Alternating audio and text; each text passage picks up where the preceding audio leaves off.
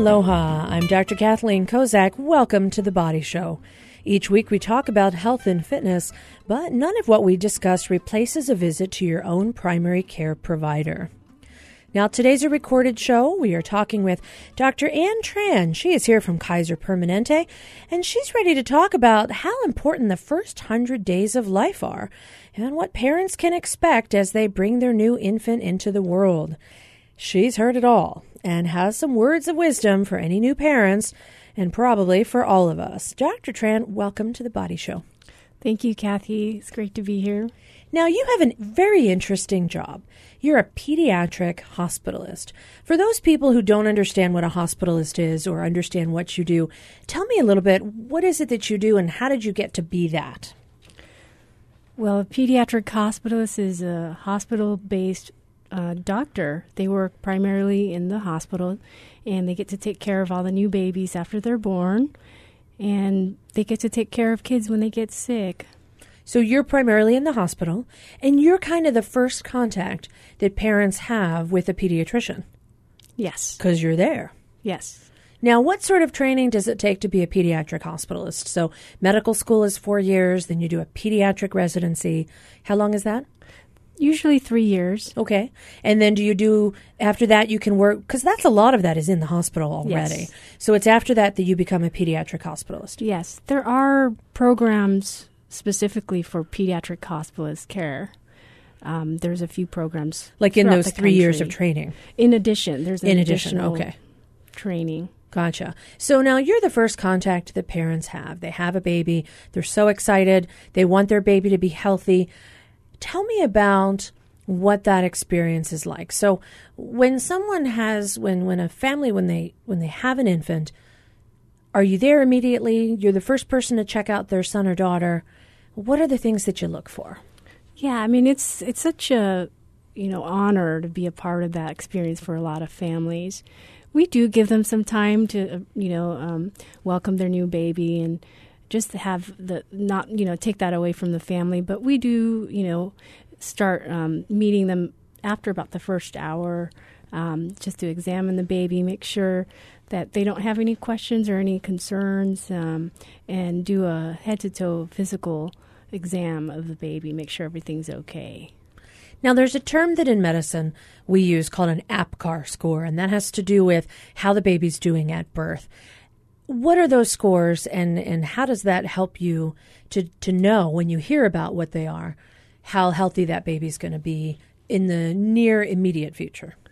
Yeah, most of the time those Apgars are assigned, you know, either by the obstetrician or um, one of the neonatologists um, or providers attending the delivery. I think most of the time it's the score is not meant to help dictate, you know, um, what the resuscitation or, or um, the the process of, of taking care of the baby at the time. But, you know, in general, those scores are, are meant to decide if there was, you know, any problems we should worry about um, down the line. So it's like a doctor-to-doctor communication or a doctor-to-staff communication.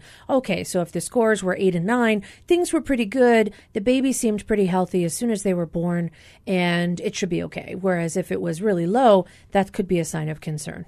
Right, and, and you know, we may want to watch a little bit more closely. But for the most part, it's, um, you know, over time, they do do a, a, a series and, and until the scores are um, improved. So now, what are you looking for when you first meet this new newborn into the world? What sort of things do you assess? I mean, I'm sure parents cuddle their new infant and their new child, check, you know, five fingers on each hand, five toes on each foot. What are some of the medical things that you look at that help you to determine if the baby's going to be okay? Yeah, uh, you know, I, I look at the the family dynamics, too, when I first meet them, see how they respond to the, the, the baby. If they're if they're happy, there are a lot of people in the room. If they have, you know, good support, um, so that's usually my first kind of um, encounter. And doing the head to toe, you know, I always look for the color. Color tells you a lot of information. Babies are supposed to be pink. We like pink babies. We don't like blue babies. So color right off the bat can tell you a lot of information. And we look to make sure, you know, they're breathing comfortably, um, they're maintaining their body temperatures appropriately. A lot of these things are things that babies have to learn how to do quickly, transition to the, the life outside the womb pretty quickly. So we watch for those kinds of things um, so that they, they happen smoothly and they happen appropriately. So breathing comfortably um, because, you know, when they come out, some babies, if they don't have um, like a fully developed lungs, lungs, sure, they, sure. they have a hard time breathing, and they breathe fast, or they breathe heavy, or they breathe hard. So sometimes they need a little help. So those are kind of things we watch for. And so you're seeing this newborn. Hopefully they're breathing normally. They're there with family. Is there ever a reason why there shouldn't be so many people in the room? You mentioned having family and having that support. Is that a risk for the baby who's just been born, or is that okay in general? I think if it, it makes the, the family, the primary, the the, the parents um, feel supported and happy, I think if it's adding to the stress, then then we do sometimes um, step in and, and you know, um, offer uh, to make sure that parents like another are getting, place for, yeah. you know, like, hey, Johnny and Auntie Sue, you're arguing. Take that to the waiting room. We're yeah. going to focus on the family here. Okay. I mean, sometimes we can take the cues from the parents. Like if they need to rest or, um, you know, they, they feel uncomfortable, um, then we can kind of get those hints um, and help. But most of the time, it's it's a good thing to see the love. Now, one of the things that is really heavily promoted, and I think in a good way, is breastfeeding. So when you first give birth, your baby's going to be hungry soon. You want them to start to be able to find their own nutrition. They're no longer in utero. When when should women start breastfeeding if they're going to breastfeed? And and if so, why is it so much better than than choosing the other route? Yeah. Um, so they should breastfeed as as soon as possible. They they call it the golden hour.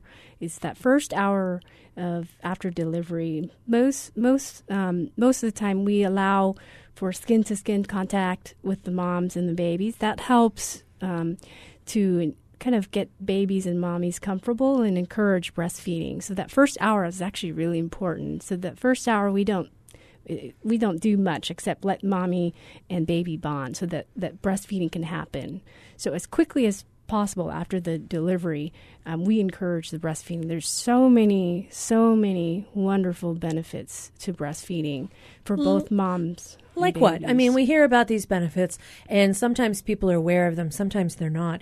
Tell me about some of the benefits of breastfeeding. So infections for so it prevents infections for, for babies, um, respiratory infections, ear infections, um, reduces the risk for allergies. Um, it also reduces the ri- risk for SIDS and any amount of breastfeeding. Um, exclusive is better, but any would make a difference. Um, it also reduces the risk for obesity and diabetes later in life. Um, and there's been some studies to show, too, higher I Q scores um, for, for babies who are breastfed. And for mommies, it really helps them get back into shape much quicker. It helps um, reduce risk for depression. It helps the risk reduce for um, ovarian and breast cancer. So there's so many wonderful things, and it's a great bonding experience for the mom and the baby. And it's a gift. It's a great gift that the moms can provide for her child. So, you know, any any amount of breastfeeding. Now, I want to touch briefly. You mentioned it can reduce the risk for SIDS. What is SIDS, and and how does, if we know, how does breastfeeding help with that? So I don't know if we know exactly why um, the the breastfeeding helps reduce the risk for SIDS. Um, there's been a few studies looking at that. Um, But SIDS is, is sudden the sudden death of an infant um, under a year of age, and usually there's an unexplained cause. And, and even after doing a very thorough investigation, that includes like a complete autopsy. So we don't ever know the, the real cause, but we know it is very it's common in the first hundred days. So I think it peaks somewhere between the first and six months of life, and I think it's it actually is the number one cause of um, infant deaths, um, age one month to a year. Um, so what we find is that the S I D S is probably due to some episode occurring um, sometime during sleep, and it has to do with probably some vulnerability and, and with a developmental change, and then you add some stressors, environmental stressors, um, and, and that's where it tips the scale. So th- even though we don't know the causes, there are a lot of things that we're learning that can reduce um, the risk dramatically. So some of those things include um, making sure the infants sleep on their backs for all sleep, um, not just nighttime sleep, but all their naps also.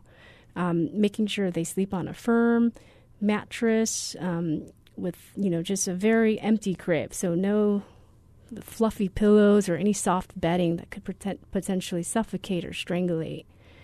So the idea is that if the baby's laying on their back and there was all this other stuff in the crib that, you know, potentially they could roll, grab it, reach it, put it above their mouth, and then not be able to breathe on their own and not have the ability to know why or to move it, really. Right. So cribs, should they, you know, so cribs should be empty as much as possible. Blankets?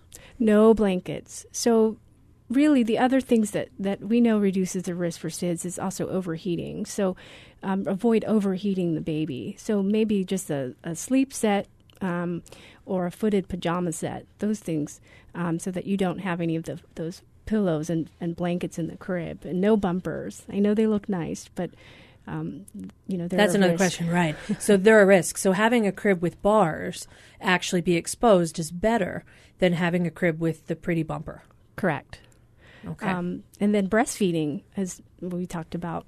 Um, and, you know, some other things that seem to help, too, is when the when the infant is awake, have them spend some time on their tummies to help strengthen their neck muscles, their shoulder and head and muscles. And watch them so that if they're not doing right. well, you can pick them up, turn them on their right. back, or put them in a safer position. Right. Okay.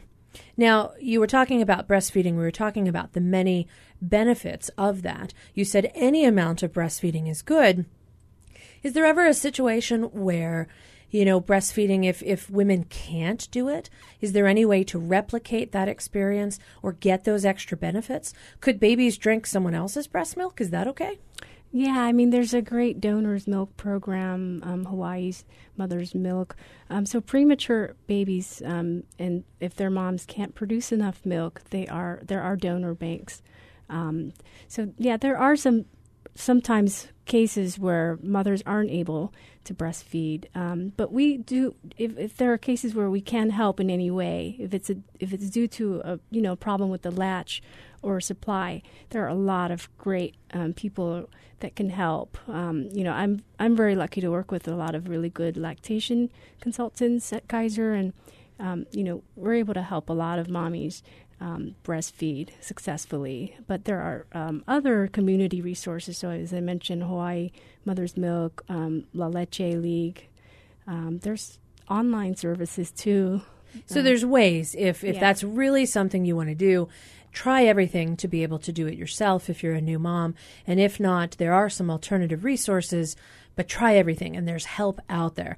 I'm Doctor Kathleen Kozak here in the studio with Doctor Ann Tran from Kaiser Permanente. We're recording this show today, uh, but very, very good information, excellent information for the first one hundred days of life and how important this is to really help babies to mature appropriately and, and reduce the risk of serious problems like son and infant death syndrome and other sorts of medical concerns. You mentioned that breastfeeding is always always best if possible. How long? I mean, I know that, you know, these days, and there is a lot of discussion about how long women can have leave from work. You know, there's still not required paid maternity leave. There's maternity leave, but not necessarily with, with money involved. And some women can't take six months off or a year off. Some of them can only take three weeks off or four weeks financially in order to support their family. Even if somebody has twelve weeks off, what, how long is the maximum benefit for breastfeeding? Is there ever a point where if you can go at least X number of days, then you get most of the benefit and anything after that is good, but at least you've gotten that first number of days? Is there a yeah. number to that? Well, the recommendation is, you know, six months and then a year if possible. The W H O recommends two years. And I think it's a after that it's a, it's it's personal and as long as both parties are happy, the mom and the child, then I don't think that that's a problem. So if you can make it to six months, that's where a lot of the benefit will be. A year would be even better. Just depends on your personal circumstance. Right. Okay. And there's never too long. No, I think that, that, that like I said, is a personal decision for a lot of families. And um, as long as everybody is happy. And comfortable. Yes. Okay. So it, try. Now, if you do go back to work, you, you know, women also can pump breast milk and they can store that. That's the idea of La Leche League and Mother's Milk, is that you can store it in a safe place, refrigerator, et cetera, and then feed the baby. Even if you're at work and you have childcare, that person can help as well. Right. And a lot of workplaces now support that. They have great designated areas um, where moms can pump and store their milk. Um, I think not, you know, in the in the in the past decades, women were, you know, forced to pump in the bathroom or, you know, other places. But now there, I think there are um, a lot of wonderful advances and things that help support breastfeeding in the workplace for women. Good. It's good that we're getting better at something. And this is one of the things that I agree we're getting better at. We're recognizing how important it is medically. Now, what if for whatever reason you can't formula? If if someone decides they're going to feed their child formula and that's that's what they're going to do, are there any dangers in doing that? I mean, we know the benefits of breastfeeding. And if you choose not to, or you can't, or for whatever reason it's not possible, are there harms in using formula?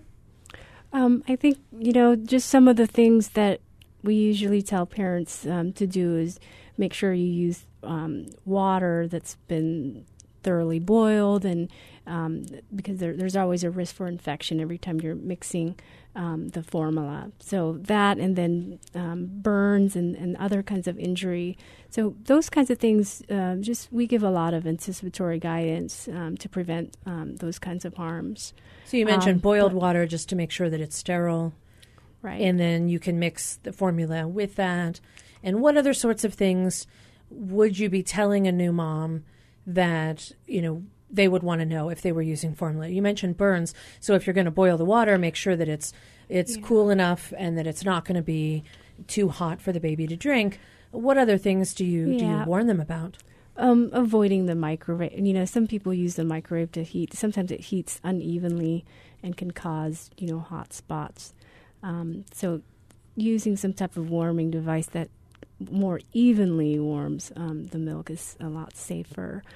But, you know, th- they have, they it has, you know, depends on the formula, but it, some of it is just meant to, you know, um, have calories, the, all the same, you know, similar nutrients. It's just that there are things that, you know, breast milk will always um, have that formula doesn't. Sure, and I don't think you can get antibodies. Right. In formula, you know, and one of the big risks is would be infection. And so if you can give antibodies to the infant, that'll help them because their immune system is a little bit vulnerable for the first several months. I mean, right. Not that they're going to get sick with everything, but you'd kind of want to keep them protected as much as possible. Yeah. Is there a danger if a new mom who's breastfeeding gets a cold and still wants to breastfeed? Will that put the infant at risk if she's so close to them physically that she doesn't want to give them the infection? Or could her own body's antibodies protect that infant as well? Yeah, we would encourage her to continue to breastfeed because she's probably fighting that infection and making the antibodies, which would be very protective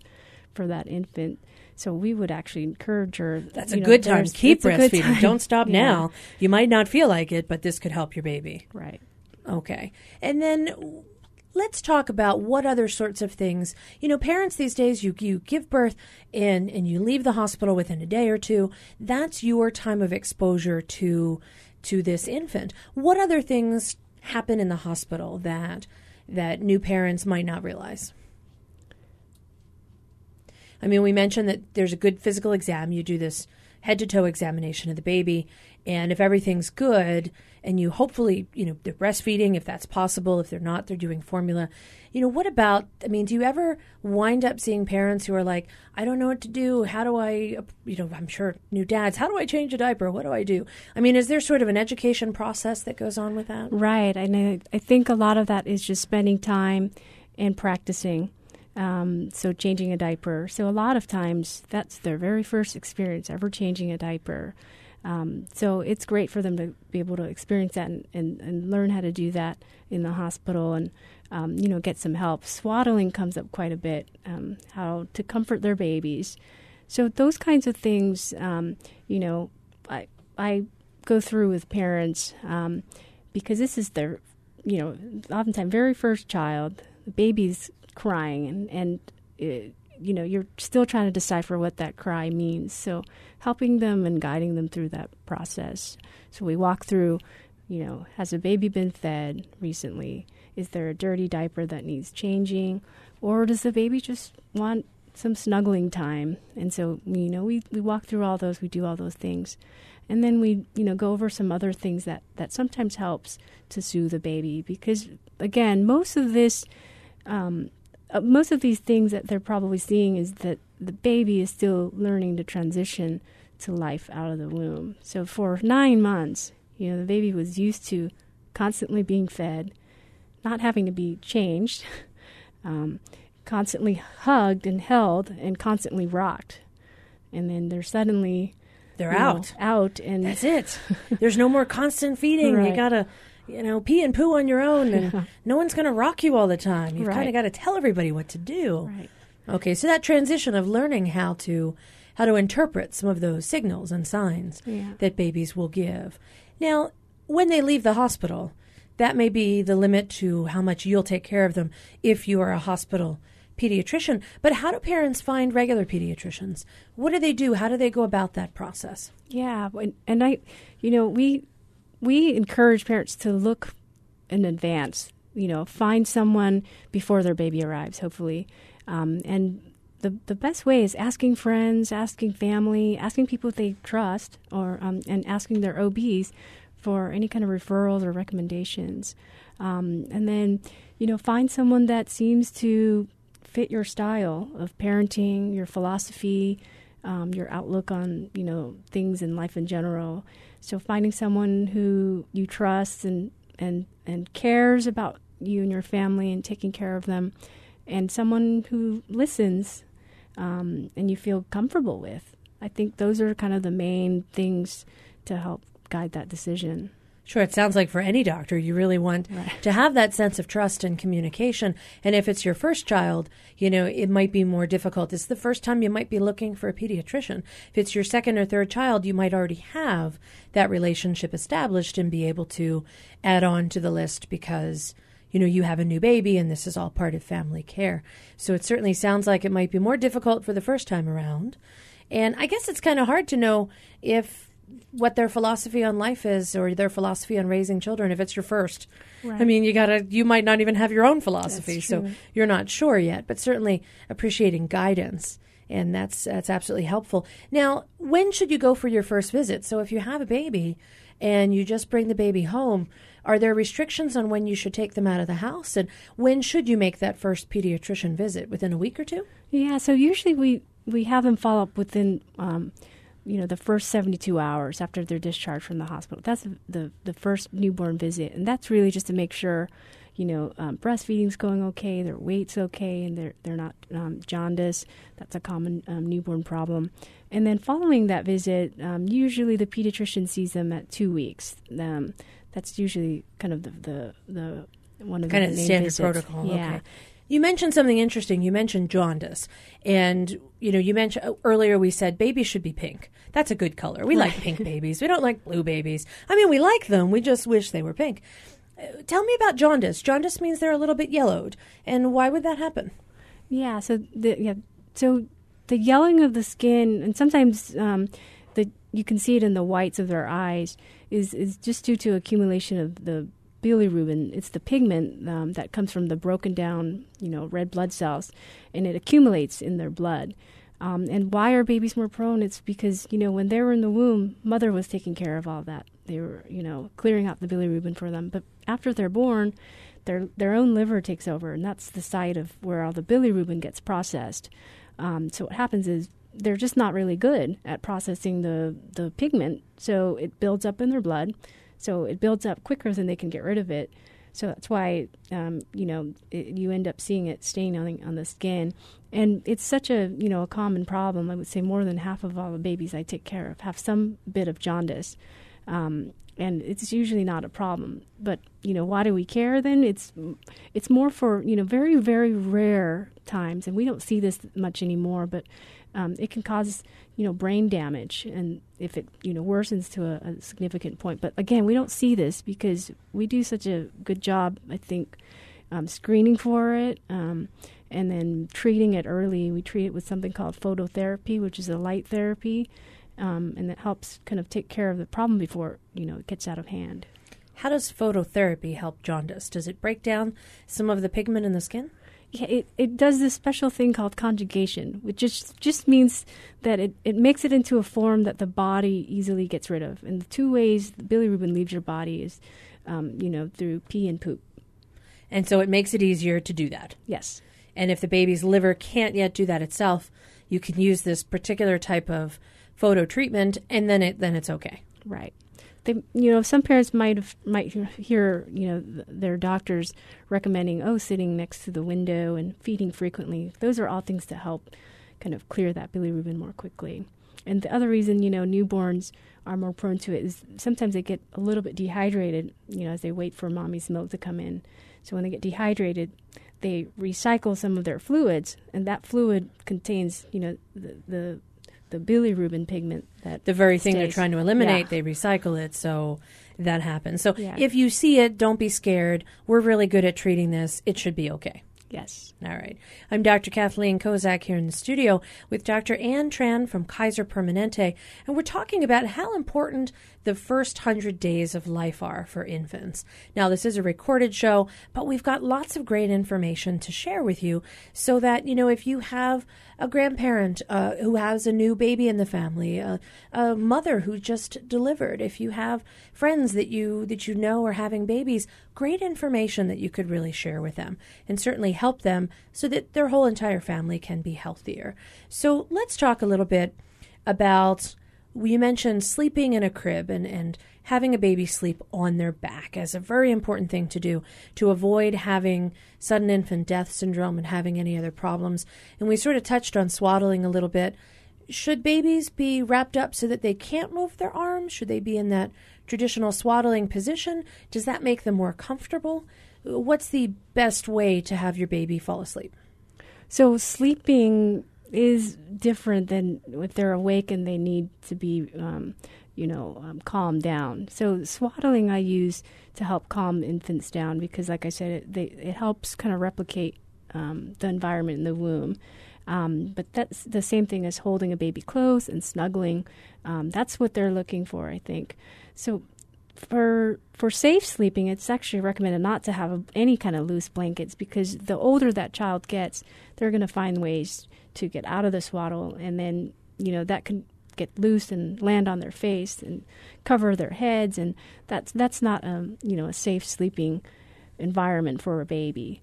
Um, so there are, you know, things that It, you can use for, for sleeping to help keep them comfortable and temperature-wise without using, you know, blankets. Now, can babies sleep in parents' beds? Is that a good idea, bad idea? What's the latest thinking on that? I know that some people have really strong thoughts on it, but what's safest for the baby?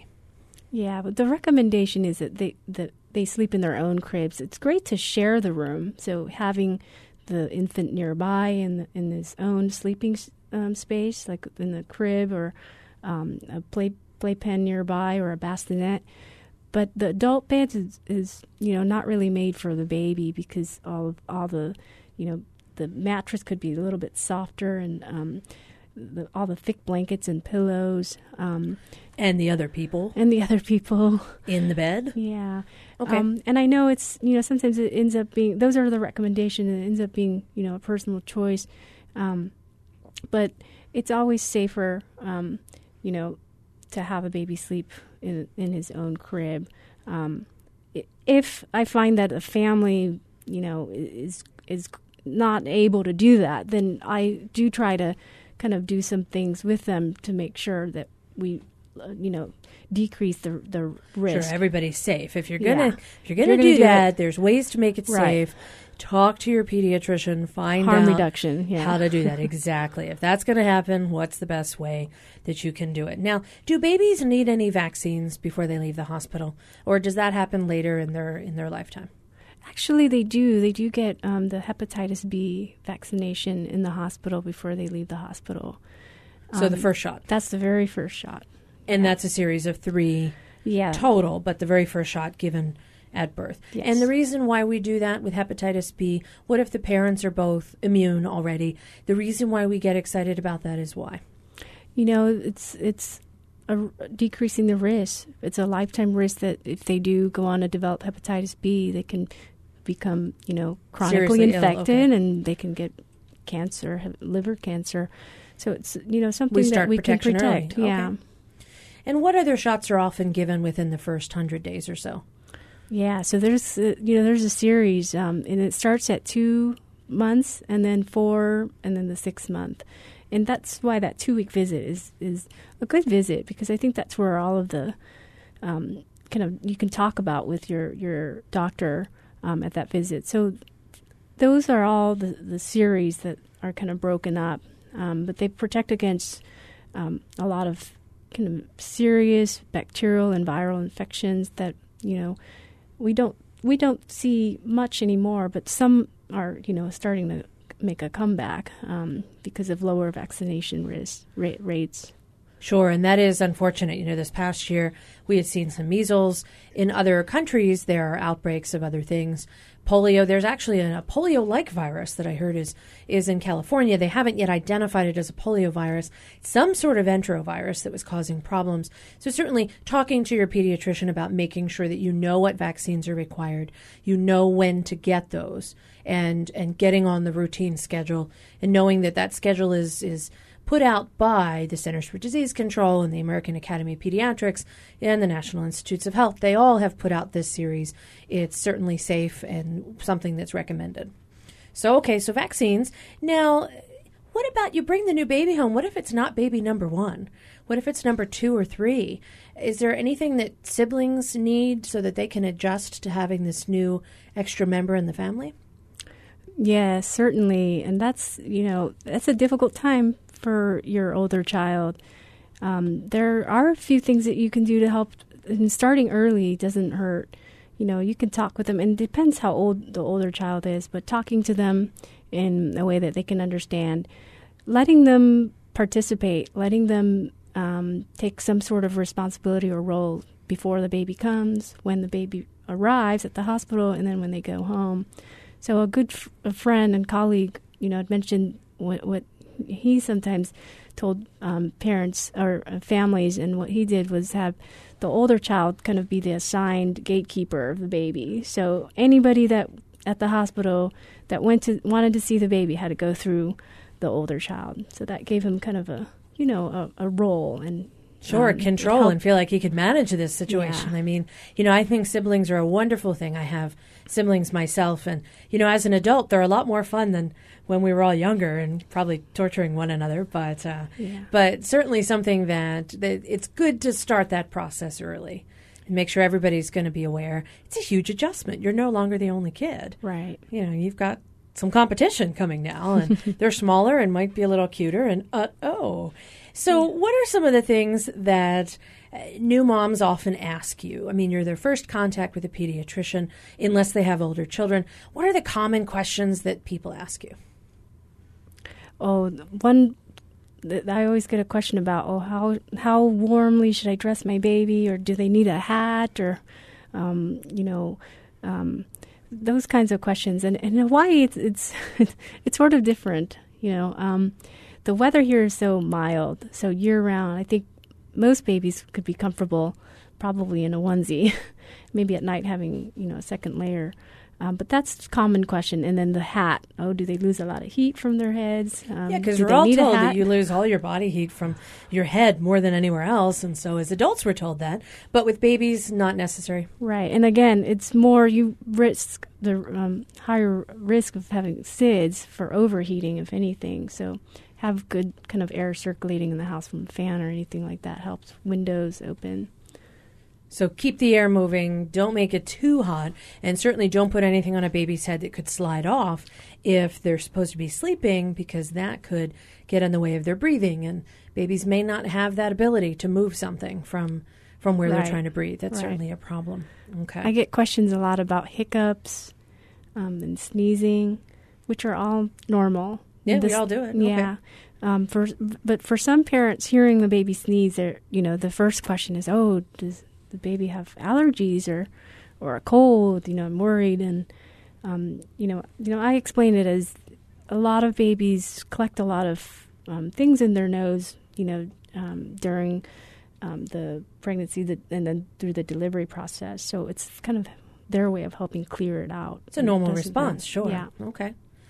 All right, I'm Doctor Kathleen Kozak here in the studio with Doctor Ann Tran. We're talking today about the baby's first years. She's at Kaiser Permanente and works as a pediatric hospitalist, so she gets a unique chance to see kids when they're in the hospital. We're talking about the first hundred days, but there are other times when you see kids in the hospital, and we're going to talk a little bit about that in a few moments. Any other common things that new parents might be worried about that we could reassure them is is totally normal? Like if babies are colicky, sometimes that happens, and you can try and, you know, do a little detective work and figure out why. But if you have a colicky baby, you do. And anything, yeah. any specific tricks of the trade that you know of to keep them calm? Sure, yeah.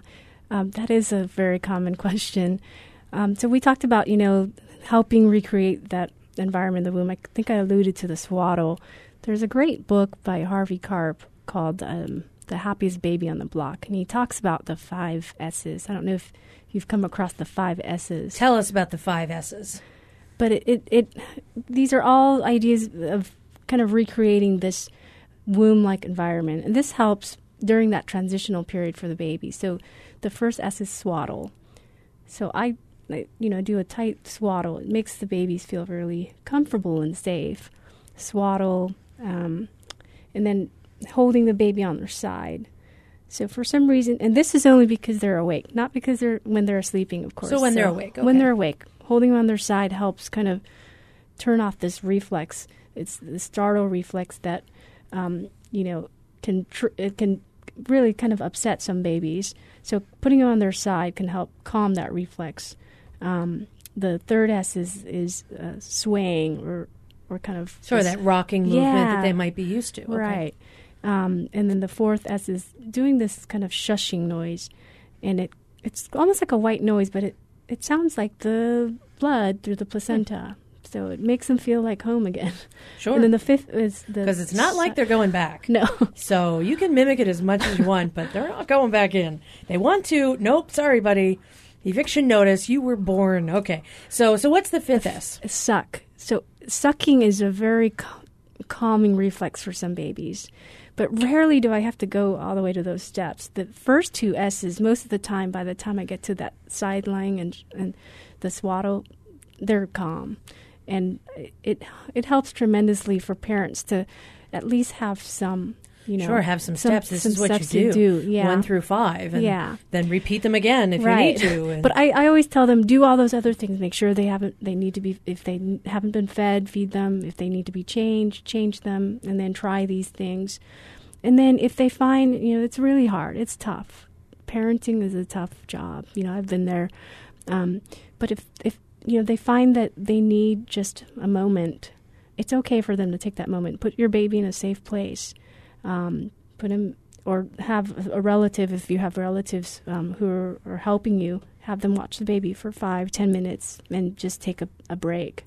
Go outside, well, get some fresh sure, air. Part of take parents taking care of a baby is taking care of themselves, too, because right. they need to be able to handle the stress. And if they can't handle it and they get anxious and they get worried and they get upset, that's probably not going to lead to a calmer situation. No. Yeah. And, and, you know, a lot of, we don't want that frustration taken out on babies. So I think that's, you know, it's, and it's not that the ba- they they don't understand or they don't know. Babies don't know. And, and um, parents just need to know that they're not bad parents. It's just sometimes everybody needs a little, you know, um, break to to relieve some of that stress. Sure, and maybe the parents need to be swaddled and lay down on their side, and you know sometimes they need to sort of be be given the five steps themselves, just because you know maybe they need some white noise, and there you go. So yeah. certainly, and and swinging around never hurt anybody. Rocking chair. So it certainly sounds like that taking a step back, taking a step away, and saying I need to spend some time. Let me just have the baby. Just be safe. And even if they're still crying and upset, but they are safe, I can take some minutes away. Certainly important. And anybody who has a friend who had a baby, that new mom, if they have a colicky child, they would love to have you come help them and, and sort of show that you really can do these things and, and are safe doing them, but also give them those few moments where they can just take a nap and get some sleep. I mean, I think the other thing that we often hear is new parents are sleep deprived. Oh, yeah.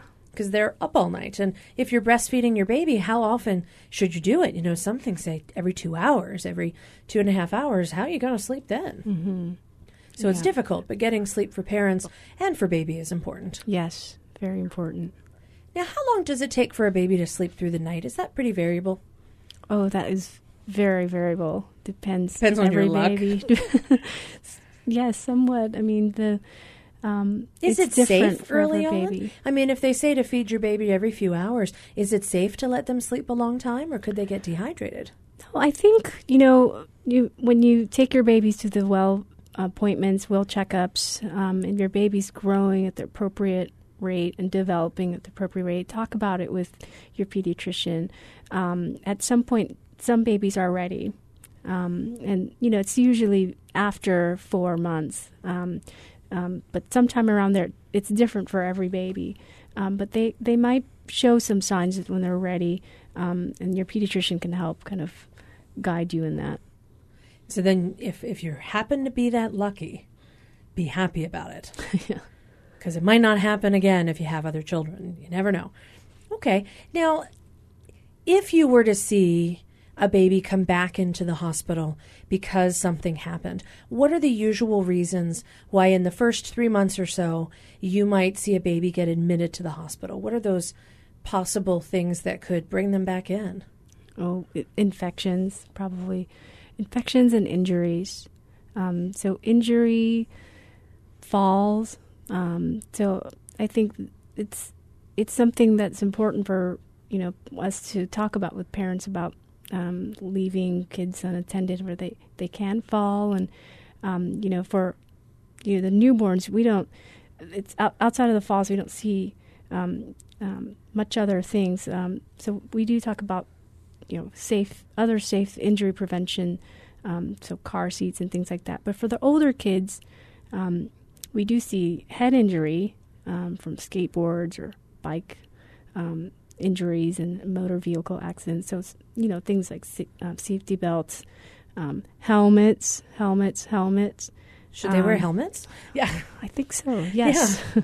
Very important. Okay. Yeah, helmets are a big thing, I think, and appropriately fitting helmets. Yes. You know, they talk about having car seats, and sometimes you can go to places and they'll help to make sure your car seat is put in the right way and it's safe and secure.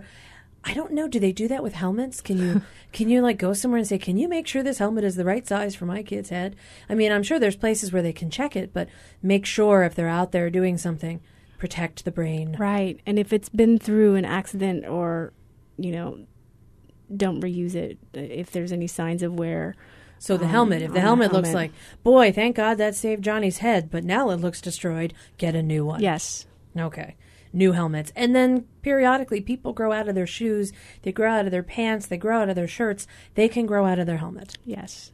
Make sure you update it periodically. Yes. So so how often, so you said newborns don't often come back into the hospital. They're usually safe unless there's an injury or an infection.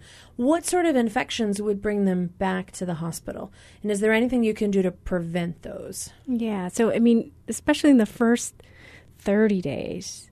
A fever in any baby under, you know, thirty days, or we use twenty-eight days a month, is very serious. We, you know, admit them for, you know, uh, making sure that they don't have a serious infection, which we call sepsis. Um, so all babies who have a, you know, a fever, and that's anything, temperature, anything greater than one hundred point four degrees Fahrenheit, um, we check their blood, we check their urine, and we do a spinal tap to make sure that they don't have a serious infection, you know. So over one hundred point four, mm-hmm. one hundred point four.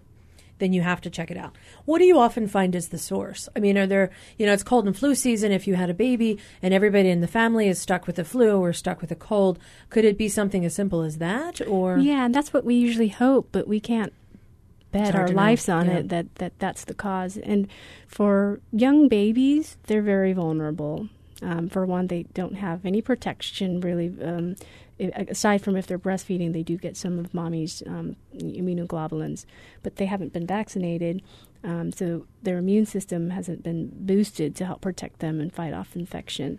So they're at much higher risk. And babies um, are more vulnerable, too, because they may not show any signs aside from a fever that they're ill.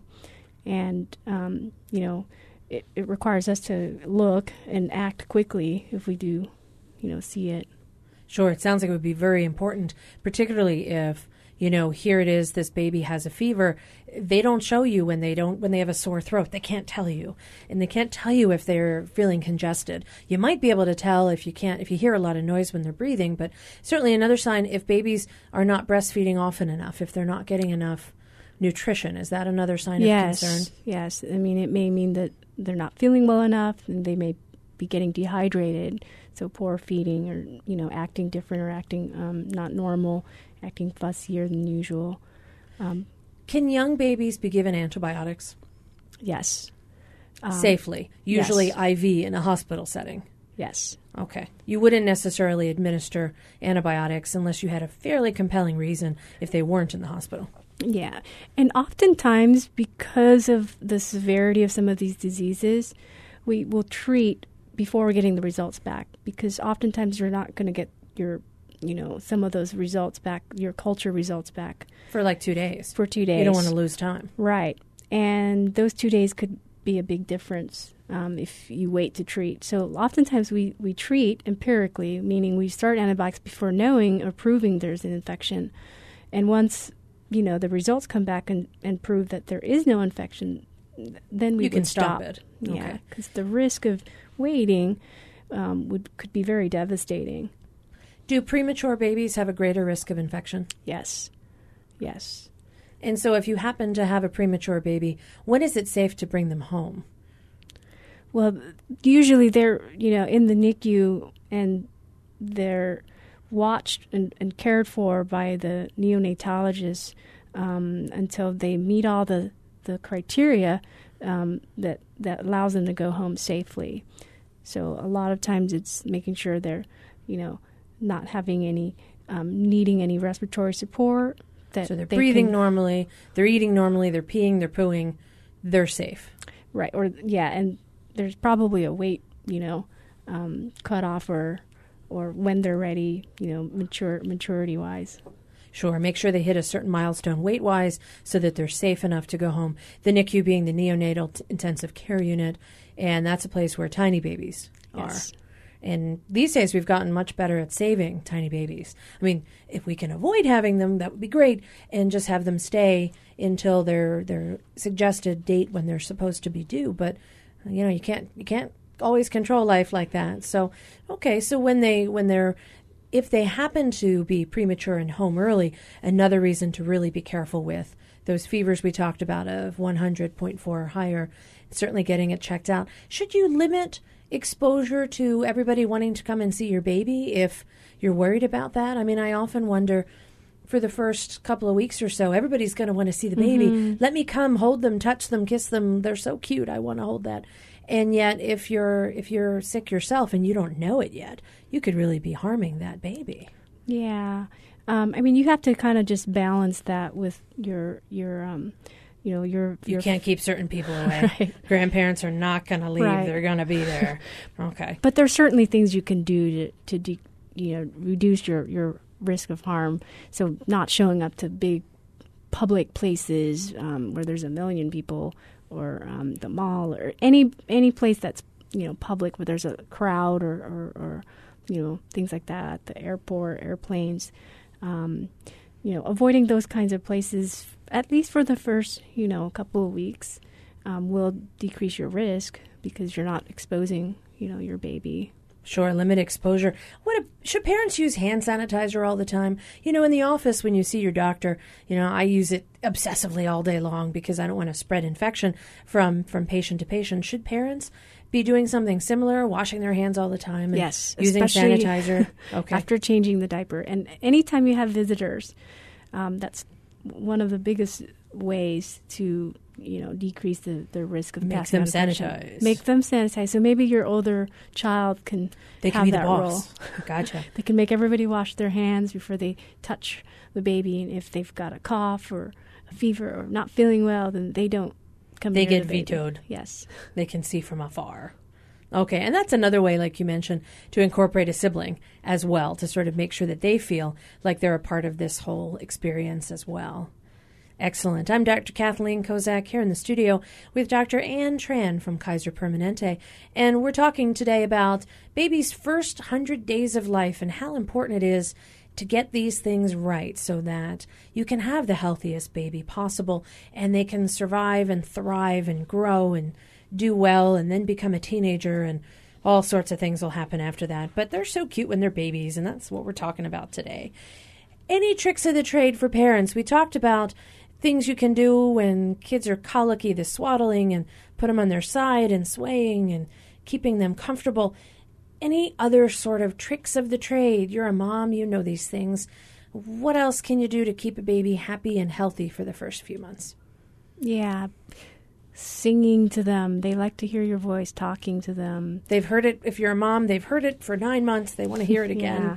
And it's great for, for, you know, bonding with your baby. Um, you know, bonding with the caregiver, positive. Picking the right caregiver, yeah. Sure. Yeah. That's got to be another difficult yeah. task. When moms go back to work and they need to find a caregiver, that's got to be a hard one. Yeah. So doing all those things w- where you create kind of positive relationships um, early on with babies um, help in their development, their brain development, um, physiologically, emotionally, cognitively. So spending that time with them. Um, and even if it seems silly, you know, reading to them. I've had parents reading from, you know, whatever, um, journals. Who knows? Journals. Medical yeah. journals, right. I'm going to yeah. bore you to death, buddy, because I'm getting bored. We're going to read the New England Journal. So you never know. Okay. The encyclopedia. Yeah. Right, encyclopedia. There you go. They I just guess, want to hear your voice sure. because they probably have heard your voice for, you know, all that time. And they, they want to be the part womb. Of it, sure. Is it important to keep the environment super quiet, or does that not really make a huge difference? I don't think it makes a difference. You may feel that with your first, and by the time you're second, you probably don't even notice. You're used to the noise. You're used to it. And everybody else gets used to the noise. Yeah. And what if, you know, if you have that older child and they do feel like they're kind of being left out? Is there anything you can do to, in addition to giving them responsibilities, anything else that can help them with this huge transition of a sibling? Yeah. I mean, w- one thing you can really do is make sure you do spend some just one-on-one time with that older child. Just set aside, even if it's five, ten minutes of the day, every day, doing an activity just with that older child. That does help them feel like like there's, you know, that their mommy or their daddy's still around. Um, and then, you know, a, a few other things that, you know, I, I try these things with, you know, my um, daughter too is, uh, um, you know, when our, our, before our son was born, um, we made sure we didn't do any kind of new big transitional things for her. At so, the same time. Yeah. So we, you know, we transitioned her out of her crib early so that it it didn't coincide with you know. Get out, man. You got a new one coming yeah. in. They didn't feel displaced. Right. So they were already out of the crib or had their own space right. and kind of got excited about that. Okay. Right. And then, you know, we waited and not in toileting training her, you know, after. So can these are these are things that might add more anxiety and stress for them, and kind of taking that off the table, um, you know, does help. That's true, because if you do have a child that's now of toilet training age and you're getting a new baby in the house, that's probably not the best of all times to expect success. Okay. Right. So timing things and, and, like you said, minimizing the stress and transitions at that time. Yeah. And you know what else? I didn't think of this before, but um, with with someone had brought this up with me was, you know, people always come over with gifts for their baby. Ah. So, you know, someone told me, oh, just pick a bunch of small little gifts and wrap them up. A lot of times they just don't want to feel left out. So, um, and they that, don't want to rattle, you know, they they're like, right. you know, oh, thanks, I'm so just, four. Uh, this right. is great. Okay. Just little things, stickers or crayons, and have them, you know, open it when the baby opens a present. It, it makes them feel included, that they're, you know, not forgotten. And then something, you know, um, One a, a doctor, a, another pediatrician had mentioned to me that I, f- I found was, you know, really helpful is sometimes you're going to have both kids crying for your attention, or they both the want you. Time, right. Yeah. So what do you do? So, you know. Um, the, you split your body in half and you give one to one child and one to the other. Okay. Not realistic. Yeah. All right. So what do you do? You know, I've been told you address the older child concerns first, because your baby, you know, it, it'll take a few minutes and it's not going to matter for your baby, but it's going to matter for your older child. They want to know that you they're important. Yeah, that you still care and that they're important. So I think that was probably one of one of the things I remember, um, and I try to pass that on to to, new, to your to new parents. parents. Yeah. Did it work for your kids? It does, because, I mean, a lot of it is they want, you know, they still want attention. So it's an adjustment, you know, it's an adjustment for everybody, but for them especially. So doing those little things reminds them that they're still, you know, mom and dad are still there for them. They still care deeply about them. Um, Important things, you know, when you're when you're small, you don't realize that that can set the tone for if you like your sibling or not, you know, and that can last for a very long time. What about pets in the house? Is there an issue with new babies and having pets at home, and is there a way to keep that in the safest way possible in the best environment? Is there a way to help with that as well?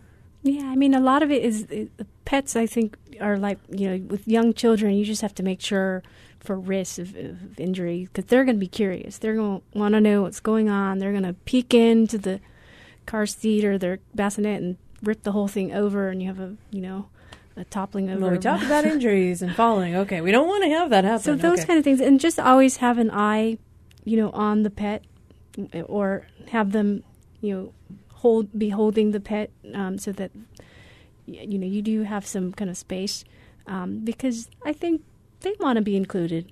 Um, sure, they they're like know. little kids, you know. Right. For a lot of people, it's like a another kid, so they also need to be sort of introduced to the baby. And right. is there a worry about infection? I mean, it's funny because I recently read an article that said the dirtier you get as a kid, the less likely you are to have allergies and stuff. So the more you expose them when they're young, the better it is overall. So is is that true about about pets as well? I mean, if you're around dogs, it's okay? Yeah, I mean, I think there's probably some, you know, truth to that. Um, and I, I think it's part of the household. Part of the house, yeah. Welcome them to yeah. your family of chaos. They're here. They're a loved yeah. addition to the family, and right. welcome. Let's see what we can do to keep you healthy. Yeah. All right. Well, I want to thank you so much for sharing your expertise with us today. Doctor Ann Tran is a pediatric hospitalist at Kaiser Permanente. If you want to hear this show again, you can click on hawaii public radio dot org. Follow the links to The Body Show. You can also find us on Facebook. Our engineer is David Chong, our executive producer, Beth Ann Kozlovich. I'm Doctor Kathleen Kozak. We'll see you next week when we talk some more on The Body Show. That's Monday at five. We'll see you then.